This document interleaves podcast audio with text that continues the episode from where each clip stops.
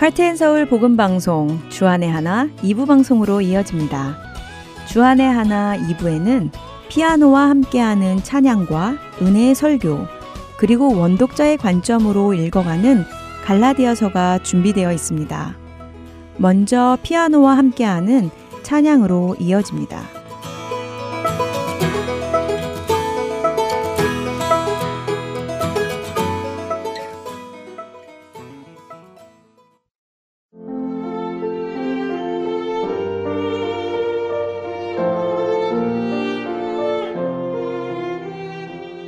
청자 여러분, 메리 크리스마스!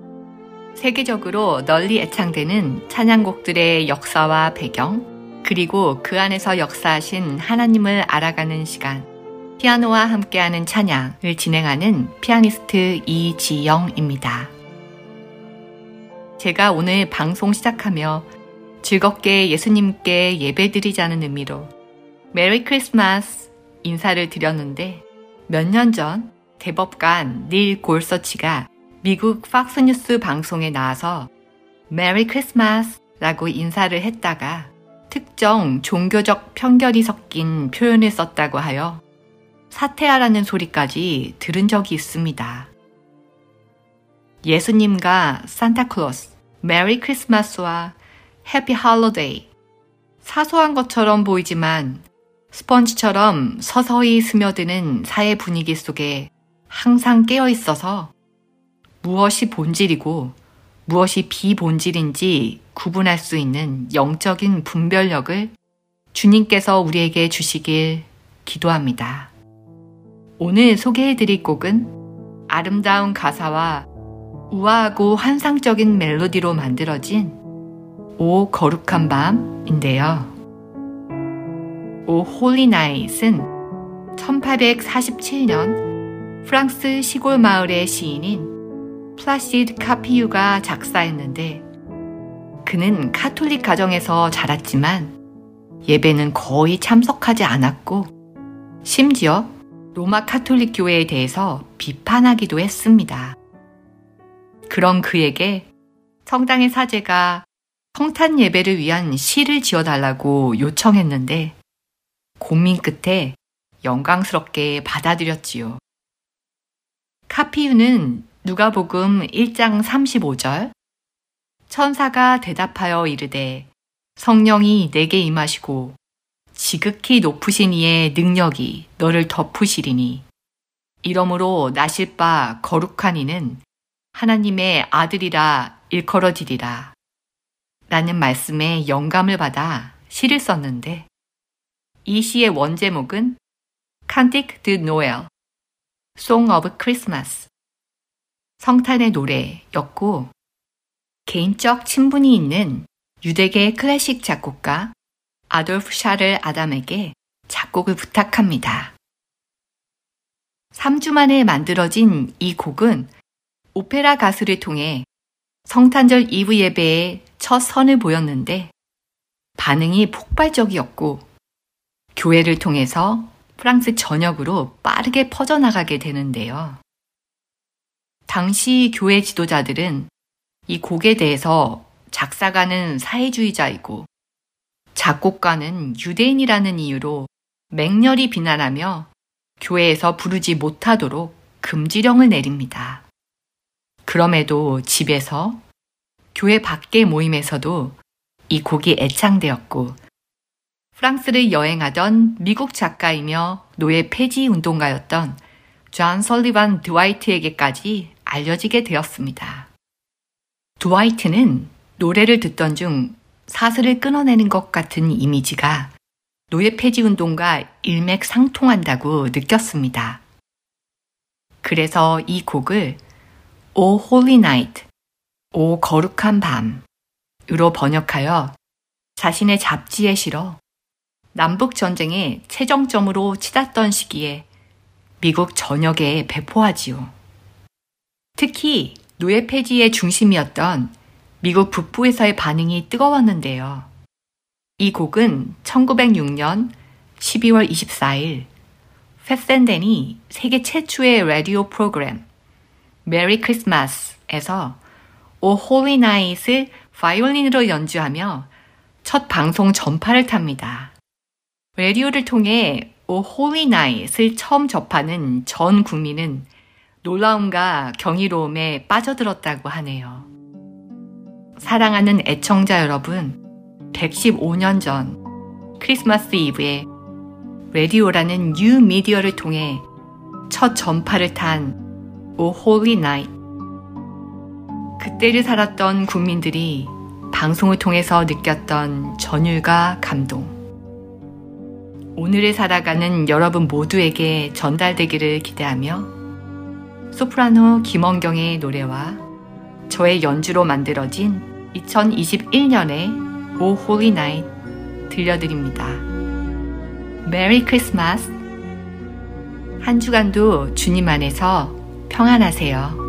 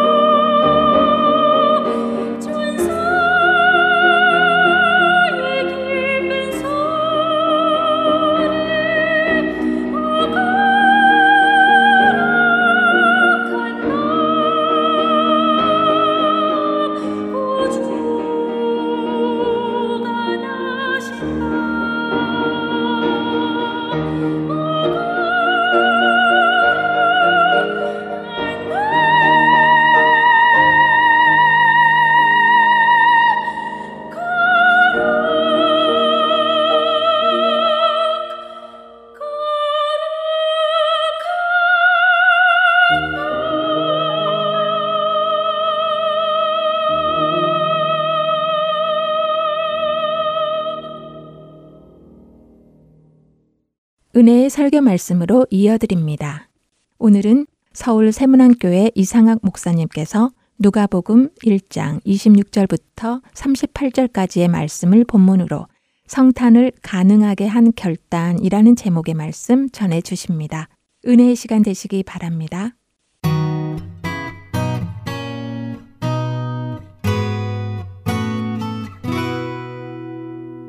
오늘 우리 본문은 예수께서 이 땅에 오시기 전까지 하나님과 한 여인 마리아 사이에 있었던 뒷이야기를 누가가 추적하여서 기록하고 있습니다. 가브리엘을 통해서 하나님의 의중을 들은 마리아는 딱 한 가지를 물었습니다. 내가 남자를 알지 못하는데 어떻게 그런 일이 가능한 것입니까? 가브리엘이 대답을 했죠. 지극히 높으신 이의 능력이 너를 덮게 될 것이다.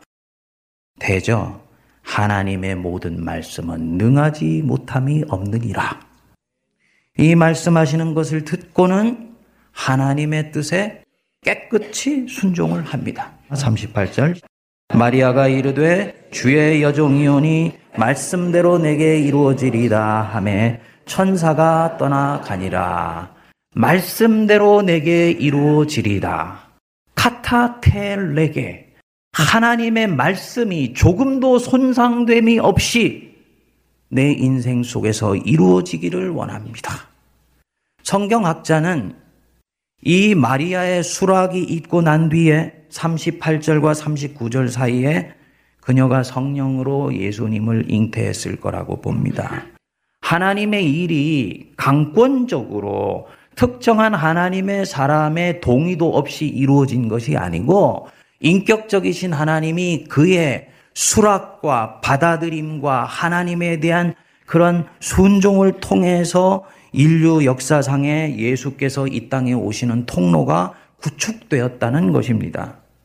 이 본문은 그리스도인의 순종에 대해서 몇 가지 중요한 진리를 우리에게 깨우쳐 줍니다. 첫째로, 단순하고 담백한 순종이 하나님의 일을 이룬다는 것입니다. 여러분, 현대 그리스도인이 가장 좋아하는 신앙의 덕목이 무엇일 것 같습니까? 여러분 어떤 것을 좋아하세요? 사랑, 희락, 화평, 오래 참음, 자비, 양선, 충성, 온유, 절제, 성령의 아홉 가지 많은 열매들이 있고 우리 하나님 우리에게 이것 주십시오, 저것 주십시오.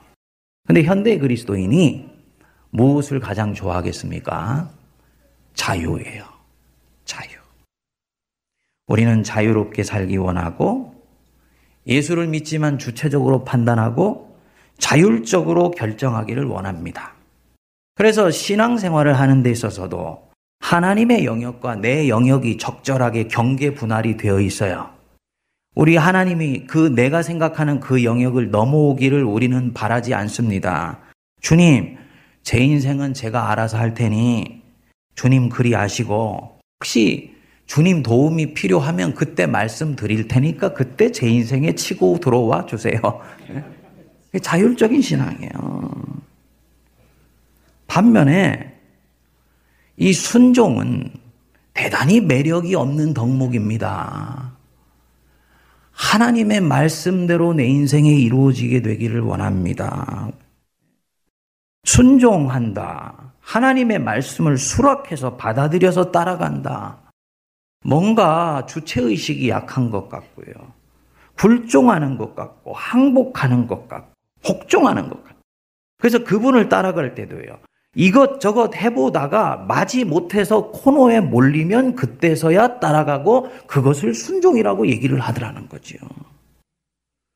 순종이라는 것은 마치 정복당한 사람이 정복한 사람에게 어쩔 수 없이 무릎을 꿇는 것과 같이 생각을 합니다. 그래서 자유세계에 사는 사람들은 이 순종을 별로 매력 없는 덕목으로 생각을 합니다.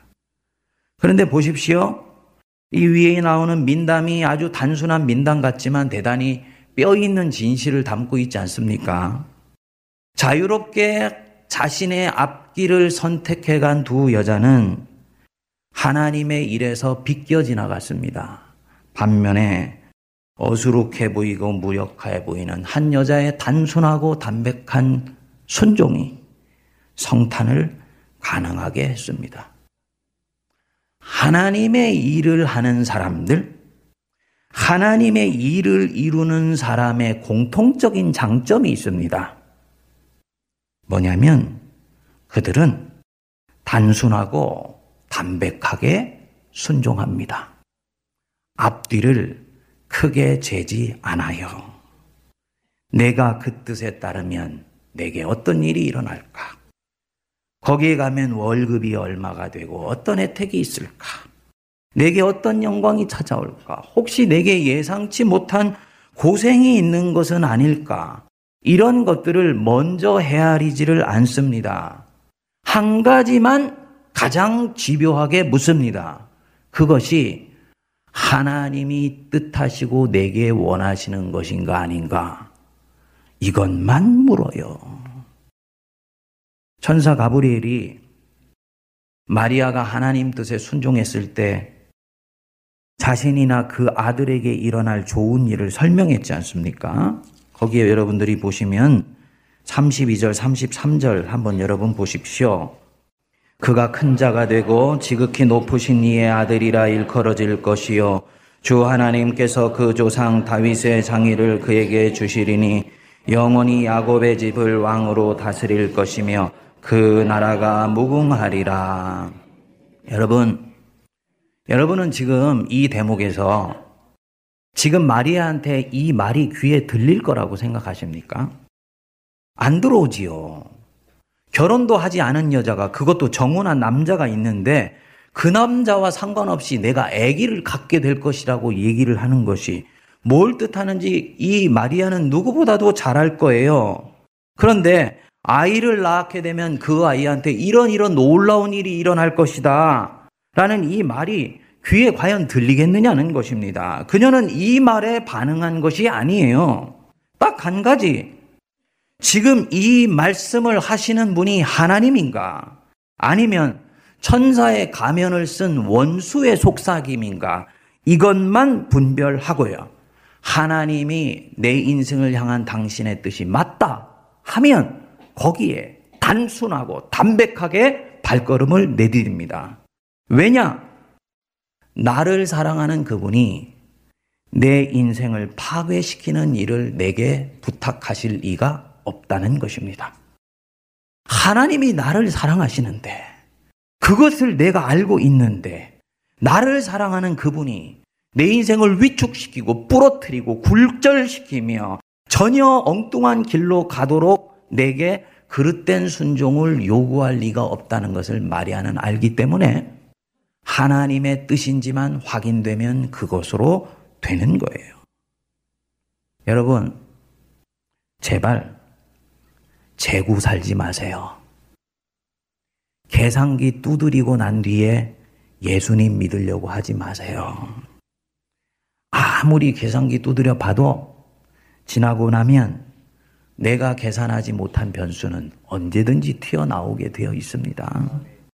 한 가지만 물으십시오. 이것이 정말 하나님이 기뻐하시는 일인가?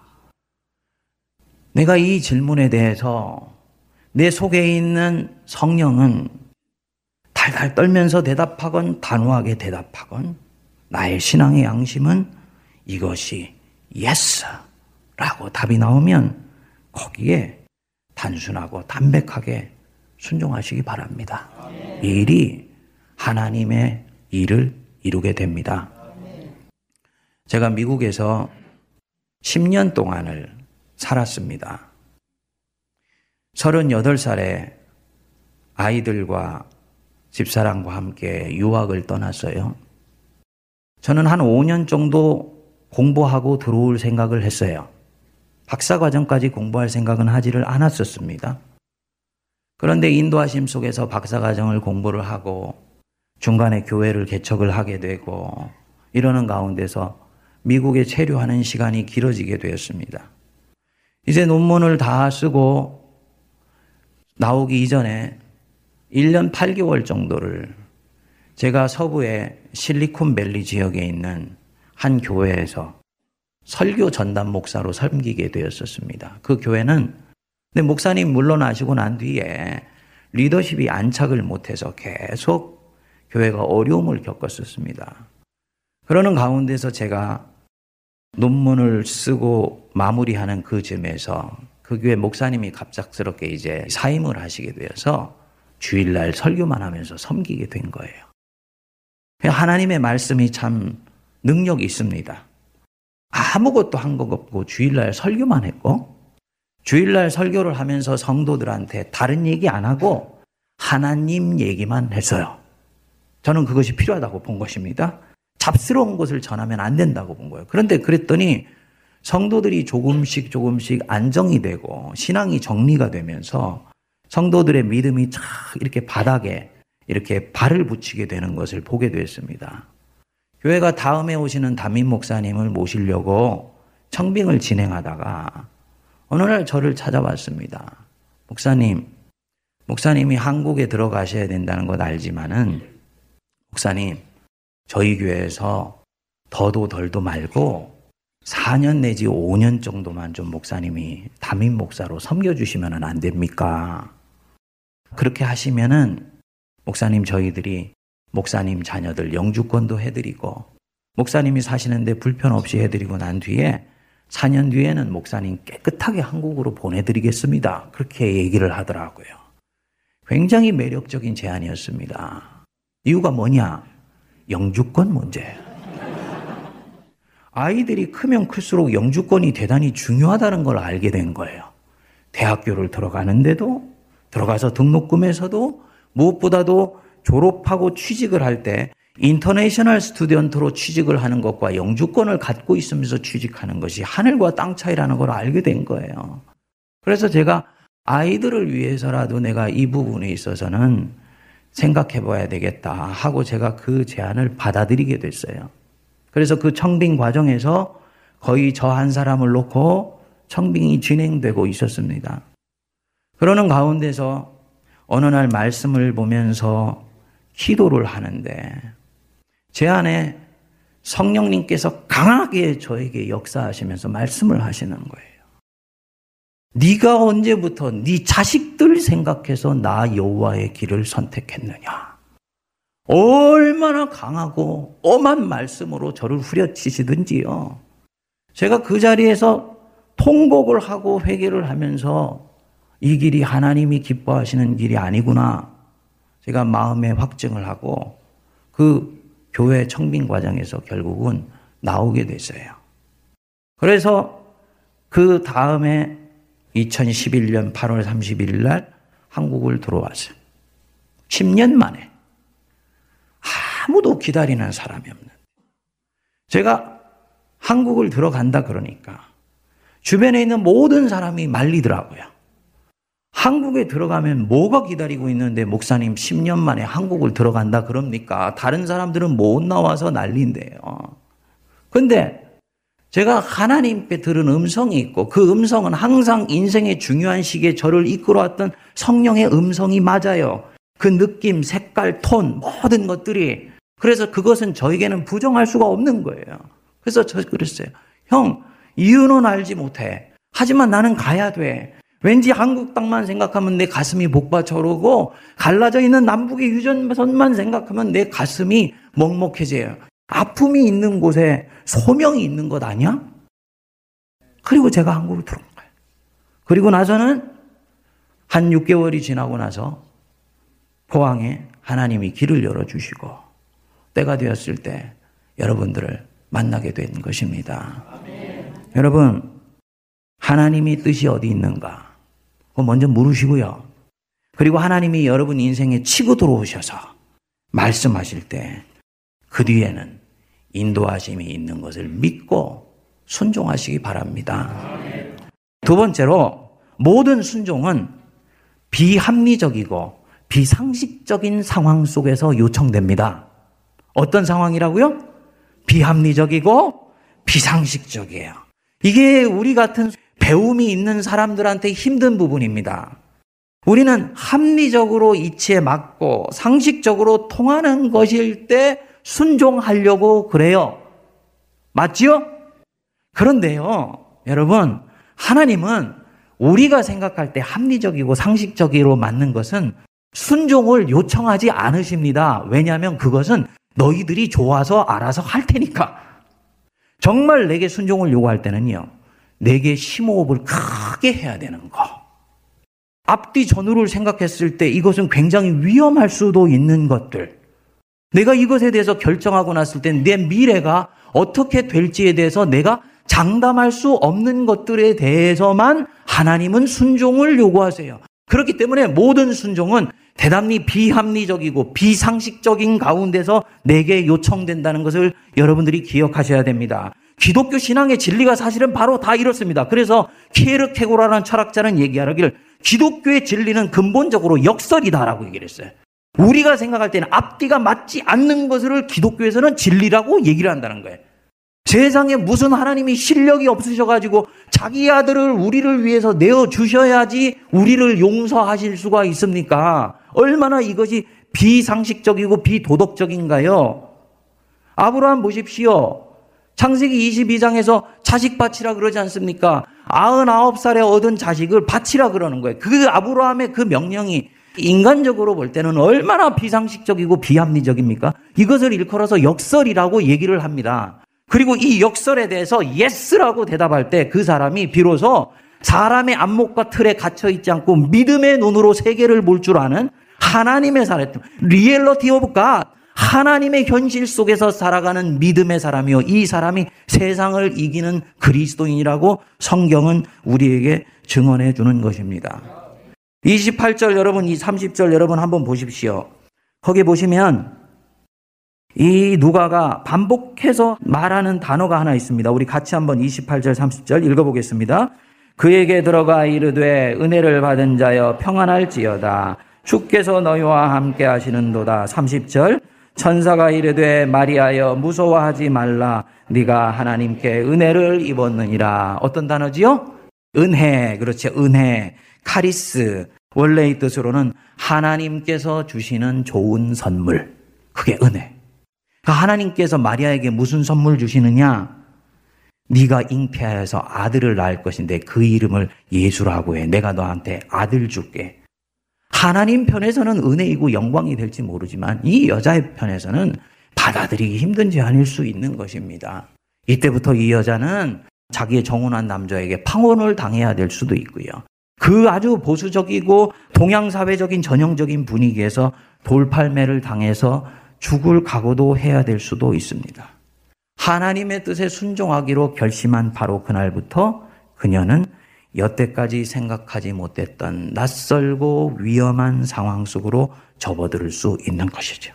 그런데 이 모순 덩어리인 역설적인 상황을 이 마리아는 받아들인 것입니다. 주의 여종이오니 주의 말씀대로 내게 이루어지리다.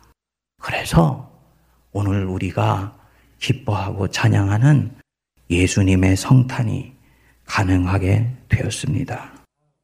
사랑하는 여러분, 신앙인이 상식을 존중하고 합리성을 중요하게 여기는 것은 나쁜 것이 아닙니다. 그렇지만 여기에 갇혀 있으시면 안 돼요. 신앙은 상식과 합리성에 갇혀 있기 시작하는 순간부터 생명력을 잃어버립니다. 평소에는 이 상식과 합리성을 중요시 여길지라도 하나님이 한 공동체와 내 인생에 치고 들어오시는 때, 이때는 내 눈을 열어서 하나님이 일하실 공간을 마음껏 열어드릴 때, 이 사람이 독수리처럼 비상하는 믿음을 가진 사람으로 하나님의 큰 일도 이룰 수 있게 됩니다. 하나님 안에서 상식에 갇혀 있지 않고 믿음의 눈으로 세계를 보시는 저와 여러분들 되실 수 있게 되길 바랍니다.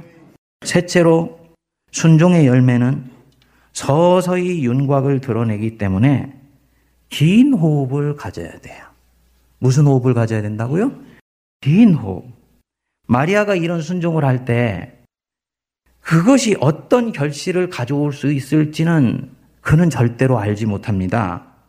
그것은 시간이 지나면서 서서히 실체가 드러나게 되어 있는 것입니다.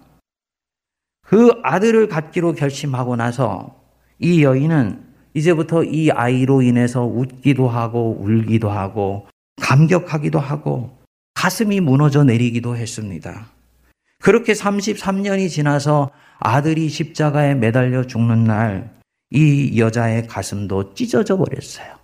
자기는 그렇게 인생이 끝난 줄 알았죠. 그렇지만 3일 뒤에 죽었다고 생각했던 그 아들이 태어나 다시 부활했을 때 이 여자의 죽어 있던 모든 인생도 함께 부활하게 된 것입니다.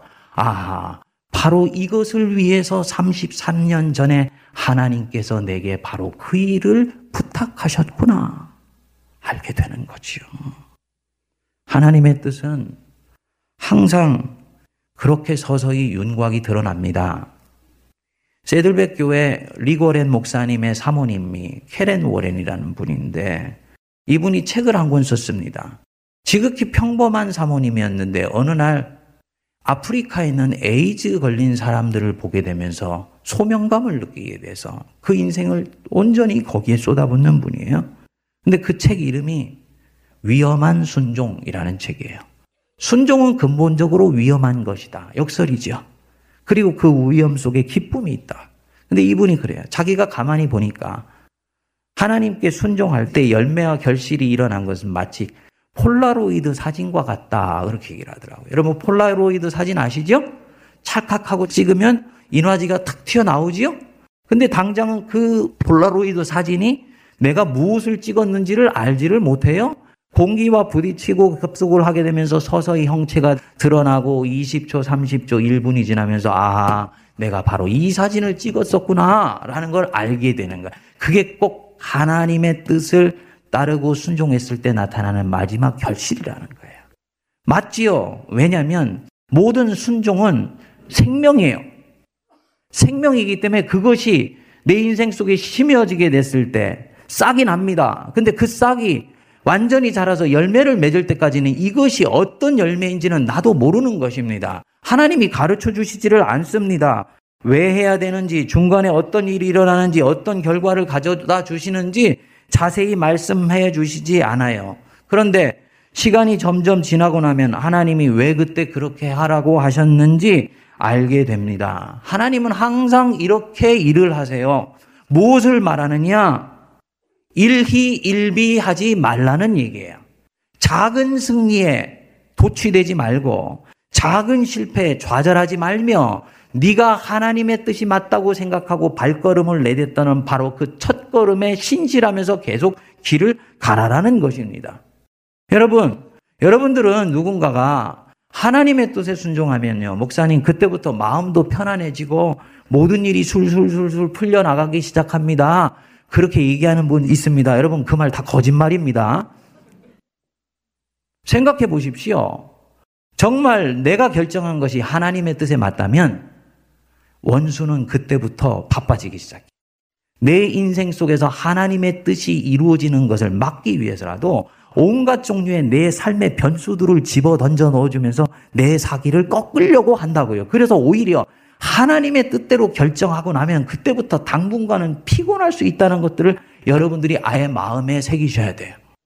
제가 그렇게 해서 용기 백배 가지고 하나님 뜻에 딱 결정을 하고 한국으로 돌아갔다 그랬어요. 근데 가만히 보니까 논문을 다 썼기 때문에 이제는 버클리 지역에 있을 이유가 없어요. 그래서 사모한테 얘기했습니다. 여보, 내가 돌아가야 돼. 그러니까 당신이 이제부터 좀 애들을 좀 책임을 지세요. 이 사람이 아주 그런 부분에서는 쿨합니다. 예, 알겠어요. 그런데 때마침 이 사람이 이전에 신학을 공부했거든요. 그러니까 제가 바로 이때를 위함이 아닌 거. 당신이 이제부터 사역을 해야 되겠다. 그래가지고 사모가 사역 자리를 알아보게 되었습니다. 저 LA 쪽의 한인교회 집사람을 전도사로서 청빙하려고 하는 제안이 온 거지요. 굳이 버클리 지역에 있을 이유가 없으니까 10년 살았던 짐을 챙겨가지고 버클리에서부터 LA까지 내려가서 예, 아파트에다가 짐을 내려놓고 정리를 다 해줬어요. 그리고 사모가 본인 일하는 곳으로 딱 갔는데 목사님이 간밤에 어디로 갔는지 온데간도 없이 사라져 버린 거예요. 목사님이 사역이 힘들다고 교인들한테 말도 안 하고 도망간 것입니다. 그게 첫 시작이에요. 이해가 안 되더라고. 아니, 이제부터 하나님이 진짜 당신이 내가 용기 있게 결정을 했으면 하나님이 이제 뒷감당해 주셔야 되는데 어떻게 한 사람의 인생 속에 한 번 일어날까 말까 한 이런 일들이 일어나는가 생각하니까 너무너무나 혼란스럽더라고요. 그렇지만 거기서 내가 먹은 결심을 굽힐 수는 없다.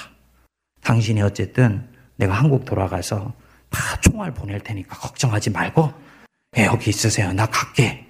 왜냐면 애들은 이미 first language가 English 영어이기 때문에 한국에 들어올 수가 없어요. 들어와도 교육을 감당을 못 해요. 그래서 이제 한국을 들어왔는데 비행기를 탔는데요. 밥을 먹는다고 처음에 저한테 점심 식사를 딱 주는데 제 마음이 이미 어느 정도 무너져 내렸던 바람에 저도 모르게 눈물이 주르르 흐르더라고요. 그때 제가 알았어요. 아, 내가 태어나서 내가 살았던 고국산천이 내 고향이 아니고 나를 사랑하고 내가 사랑하는 사람들이 있는 곳이 고향이더라고요. 그러니까 이미 내 가족들이 있는 그곳이 고향이라는 걸 제가 알게 된 거예요. 고향으로부터 생으로 뜯어져서 나오는구나라는 마음이 든 거지요. 너무너무 마음이 힘들었습니다. 2011년 8월 31일 날 제가 한국에 들어왔는데요. 그해 가을은 제 인생에서 가장 길었던 가을이었어요. 왜 길었냐면요.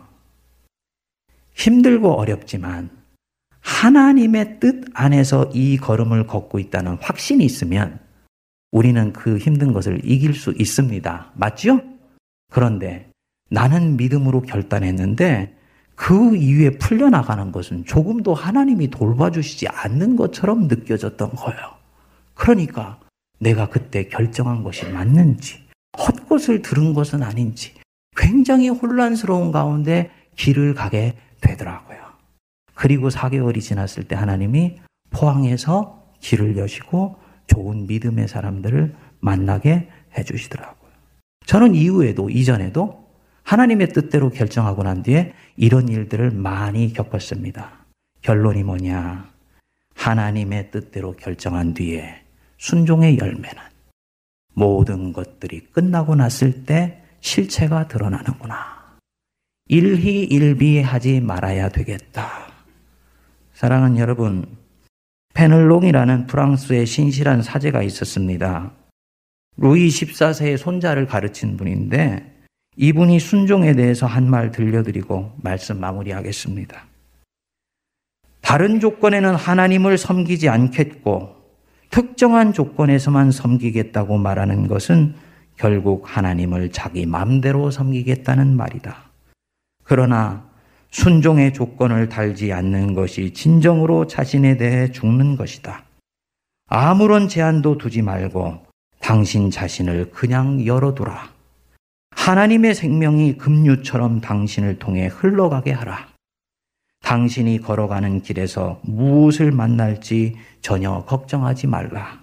하나님이 당신 손을 붙잡고 인도하실 것이기 때문이다.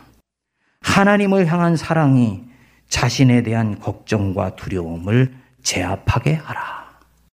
하나님을 향한 사랑이 나를 사랑하셔서 하나밖에 없는 아들을 내어주신 그분이기에 그분은 내 인생을 파괴케 하는 그 어떤 것들도 내게 주시지 않을 것이다 믿고 내 손길을 내미시는 그 하나님에게 내가 손을 내밀고 가는 그 걸음이 그 사랑이 하나님 뜻대로 선택한 뒤에 염려와 두려움과 걱정을 제압하게 하고 압도하게 하라. 온전한 사랑이 두려움을 내어 쫓는 줄 믿습니다. 사랑하는 여러분, 지금 자신의 문제를 갖고 하나님 앞에 씨름하는 분 계시지요? 하나님이 왜 길을 보여주시지 않냐고. 근데 하나님이 길을 보여주시려면 여러분들이 하나님의 뜻대로 먼저 해야지요. 여러분들은 하나님의 뜻이 무엇인지 이미 알고 있어요. 내가 그분께 무릎을 꿇어야 된다는 것. 내가 그분께 기도하여 그분의 음성을 들으려고 할 때 그분이 내게 말씀하신다는 것. 여러분 알고 있습니다. 그런데 왜 그 자리로 나오지 않습니까? 자기 자신이 가지고 있는 완고한 자, 하나님도 그 경계 안에는 이때까지 들어오지게 하지 않았던 그 자아가 내려놓아질 때 그 자리에서 주님은 말씀하실 것입니다. 뜻대로 순종했는데 풀리지 않는다고 해서 조급해 하시는 분 계실 것입니다. 오늘 말씀 속에서 하나님이 여러분들에게 말씀하시는 것을 믿으십시오. Stay on the line. 너가 섰던 그 길에 견고히 서라. 하나님을 향한 사랑이 자신과 가정에 대한 염려와 두려움을 제압하게 만들고 다시 한번 주님이 내 인생에 초대하시는 그 손길을 잡고 순종한 것으로 인해서 내 인생 속에 우리 주 예수 그리스도를 옥동자로 새롭게 낳게 하는 아름다운 생명 역사가 있어지게 되기를 주님의 이름으로 축복드립니다.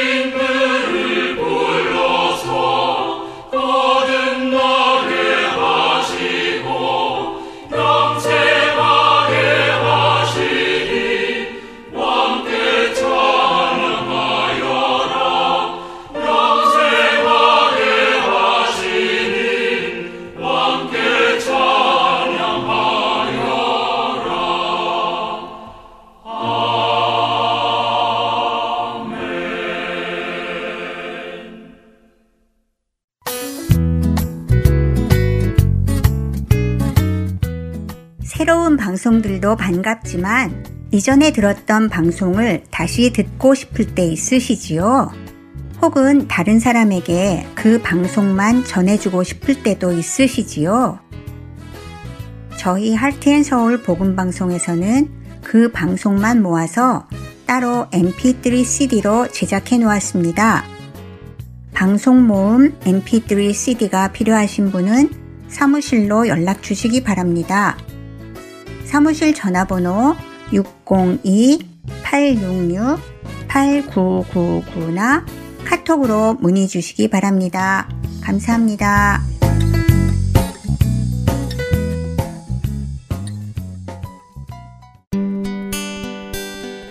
기쁜 소식 사랑으로 땅끝까지 전하는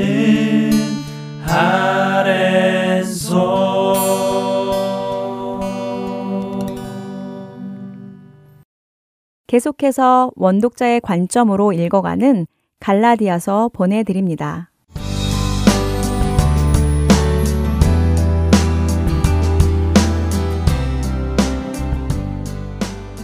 하렌 서울 복음방송 청취자 여러분 안녕하세요.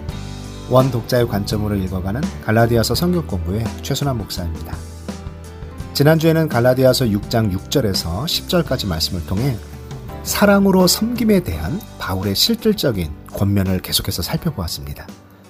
특별히 바울은 심은 대로 거두는 원리를 통해 성령을 위하여 심을 것을 강조하면서 낙심하지 말고 포기하지 말고 때가 되면 거둘 것임을 믿고 기회 있는 대로 모든 이에게 착한 일, 선한 일을 하되 믿음의 식구들에게 하라는 권면을 살펴보았습니다. 바울은 이제 갈라디아서의 결론을 말하고 있습니다. 갈라디아서 6장 11절부터 보겠습니다. 내 손으로 너희에게 이렇게 큰 글자로 쓴 것을 보라. 바울 당시 시대에 글이나 편지를 쓰는 것이 숙련된 기술이 요구되는 일이기에 기술적으로 잘 훈련된 대필자를 고용하는 것이 흔한 일이었고 글이나 편지 말미에 원작자가 자신의 손으로 일부 글을 직접 적어 넣거나 서명을 했다고 말씀드렸습니다. 바울은 대필자에게 구술을 통하여 갈라디아 성도들에게 보내는 편지를 받아 적게 한 이후 마지막 부분은 자신이 자필로 크게 기록하므로 그 편지가 자신의 편지라는 서명을 대신했습니다. 큰 글자로 쓴 것을 보라 라는 말에 대해서 바울이 시력이 좋지 않아서 이렇게 말했다는 학자도 있고 이 말을 너희에게 얼마나 강조하는지 보라는 의미라고 주장하는 학자도 있습니다. 바울이 이제 갈라디아서의 결론을 내리면서 좀 더 주의를 기울여서 들으라는 의미로 의도적으로 이렇게 큰 글자로 쓴 것을 보라며 강조하고 있는 것 같습니다. 무엇을 강조합니까? 다시 한번 할례와 십자가를 비교하며 대조하는 말씀입니다. 갈라디아서 6장 12절, 13절 말씀입니다. 무릇 육체의 모양을 내려 하는 자들이 억지로 너희에게 할례를 받게 함은 그들이 그리스도의 십자가로 말미암아 박해를 면하려 함 뿐이니라. 할례를 받은 그들이라도 스스로 율법은 지키지 아니하고 너희에게 할례를 받게 하려 하는 것은 그들이 너희의 육체로 자랑하려 함이라. 여기서 바울이 말하는 육체는 5장 16절 이하에 쓰여진 윤리적이고 상징적인 의미에서의 육체라기보다는 단순히 신체적 의미에서 육체를 의미하는 것 같습니다.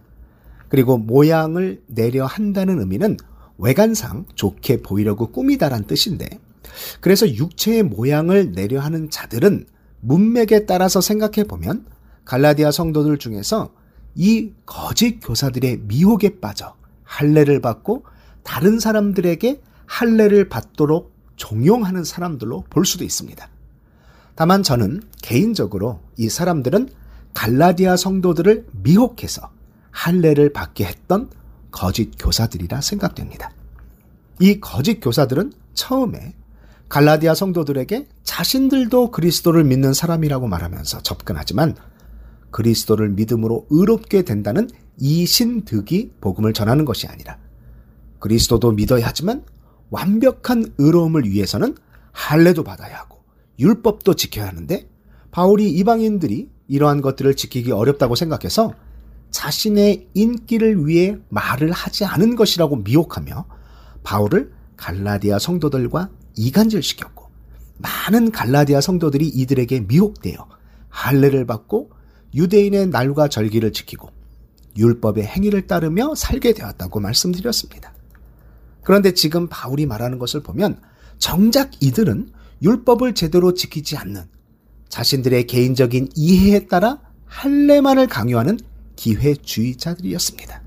그리고 이들이 갈라디아 성도들에게 할례를 받도록 강요했던 이유는 전통 유대인들의 눈을 두려워하여 십자가의 복음으로 인한 박해를 피하기 위해서였고 동시에 갈라디아 지방에서 할례를 확산시켜 자신들의 업적을 자랑하기 위해서였습니다. 즉 자신이 이방인들에게 전도해서 할례를 받게 하고 율법을 지키게 해서 유대교로 개종시켰다는 것을 자랑하려는 의도였던 것입니다. 그러나 이들과 달리 바울은 어떠했습니까? 갈라디아서 6장 14절과 15절입니다. 그러나 내게는 우리 주 예수 그리스도의 십자가 외에 결코 자랑할 것이 없으니 그리스도로 말미암아 세상이 나를 대하여 십자가에 못 박히고 내가 또한 세상을 대하여 그러하니라.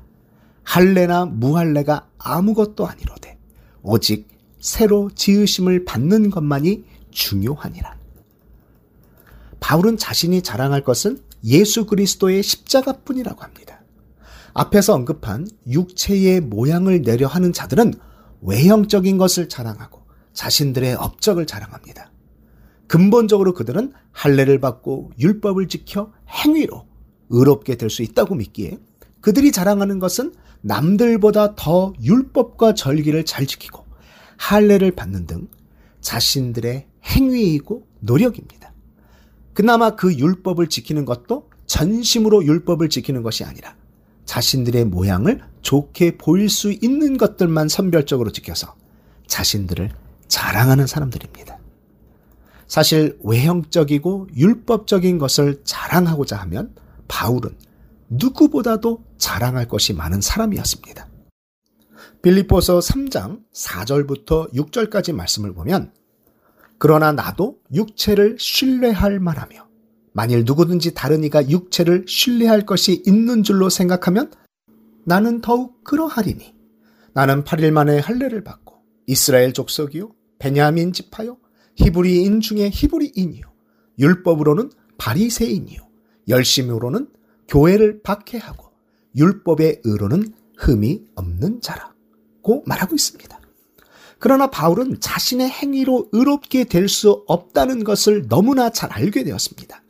인간은 율법의 저주 아래 있는 죄인이고 절대 자신을 구원할 수 없다는 것을 잘 알게 되었습니다. 오직 십자가 외에는 인간이 구원받을 수 있는 방법이 없다는 것을 잘 알게 되었습니다.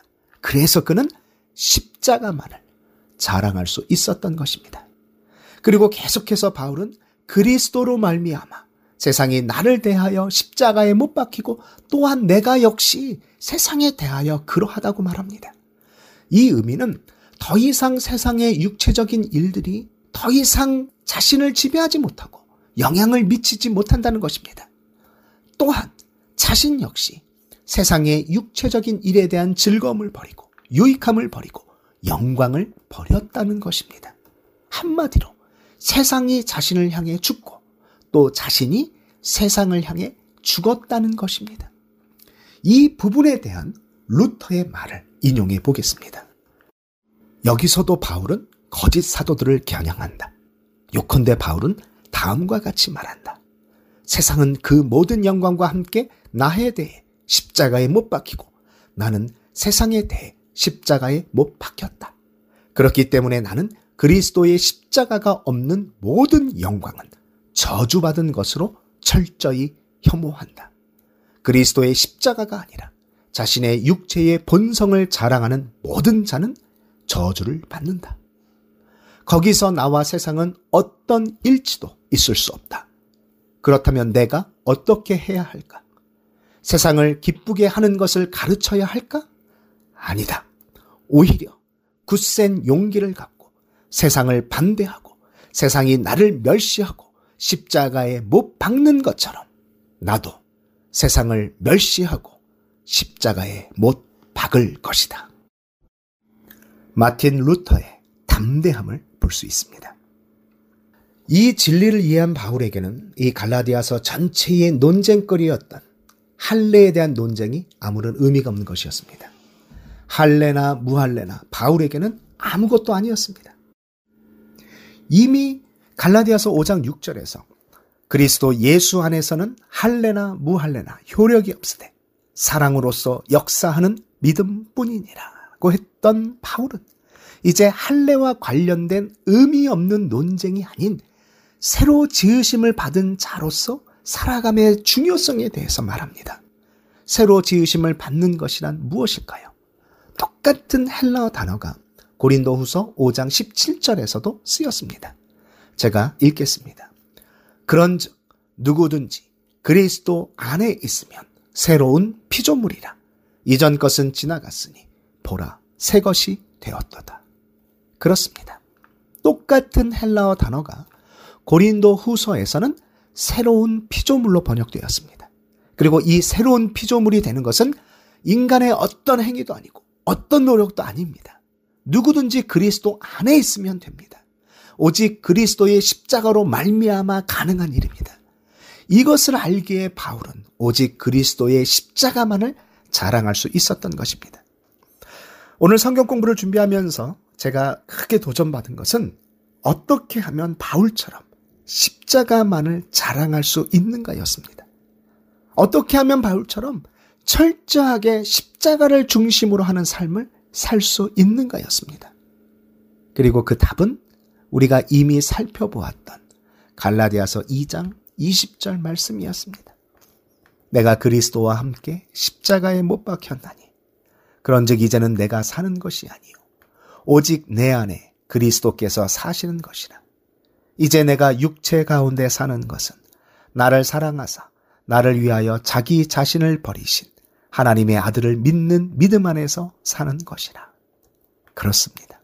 그리스도가 십자가 위에서 죽었을 때 나 자신도 함께 죽었다는 것을 깨닫는 것이었습니다. 그리스도와 함께 십자가에 못 박혔다는 것은 그리스도와 함께 죽었다는 것입니다. 나는 이제 죽었습니다. 나의 모든 죄악된 과거도 죽었습니다. 그런데 하나님께서 그리스도를 죽은 자 가운데서 살리심 같이 나를 살리시고 새 생명 가운데 행하게 하십니다. 이제 새로운 피조물이 되었습니다. 내 안에 그리스도가 사시는 것입니다. 그래서 이제 나는 그리스도를 믿는 믿음으로 삽니다. 어떤 의미에서 나는 나의 삶을 사는 것이 아니라 내 안에 사시는 그리스도의 삶을 사는 것입니다. 갈라디아서 6장 16절입니다. 무릇 이 규례를 행하는 자에게와 하나님의 이스라엘에게 평강과 긍휼이 있을지어다. 한국어 규례는 헬라어로 카논인데 성경의 정경을 지칭하는 캐논이 이 단어에서 나왔습니다. 원래의 뜻은 막대기, 자라는 뜻이었는데 성도의 신앙과 생활의 기준이 되는 법칙, 표준 또는 규례라는 의미로 번역되었습니다. 이 구절에서는 복음에 합당한 삶을 의미해서 규례라고 지칭한 것 같습니다. 그리고 이 규례를 행하는 자는 앞에서 언급한 그리스도의 십자가를 믿는 사람, 곧 새로 지으심을 받은 사람을 말한다고 생각합니다.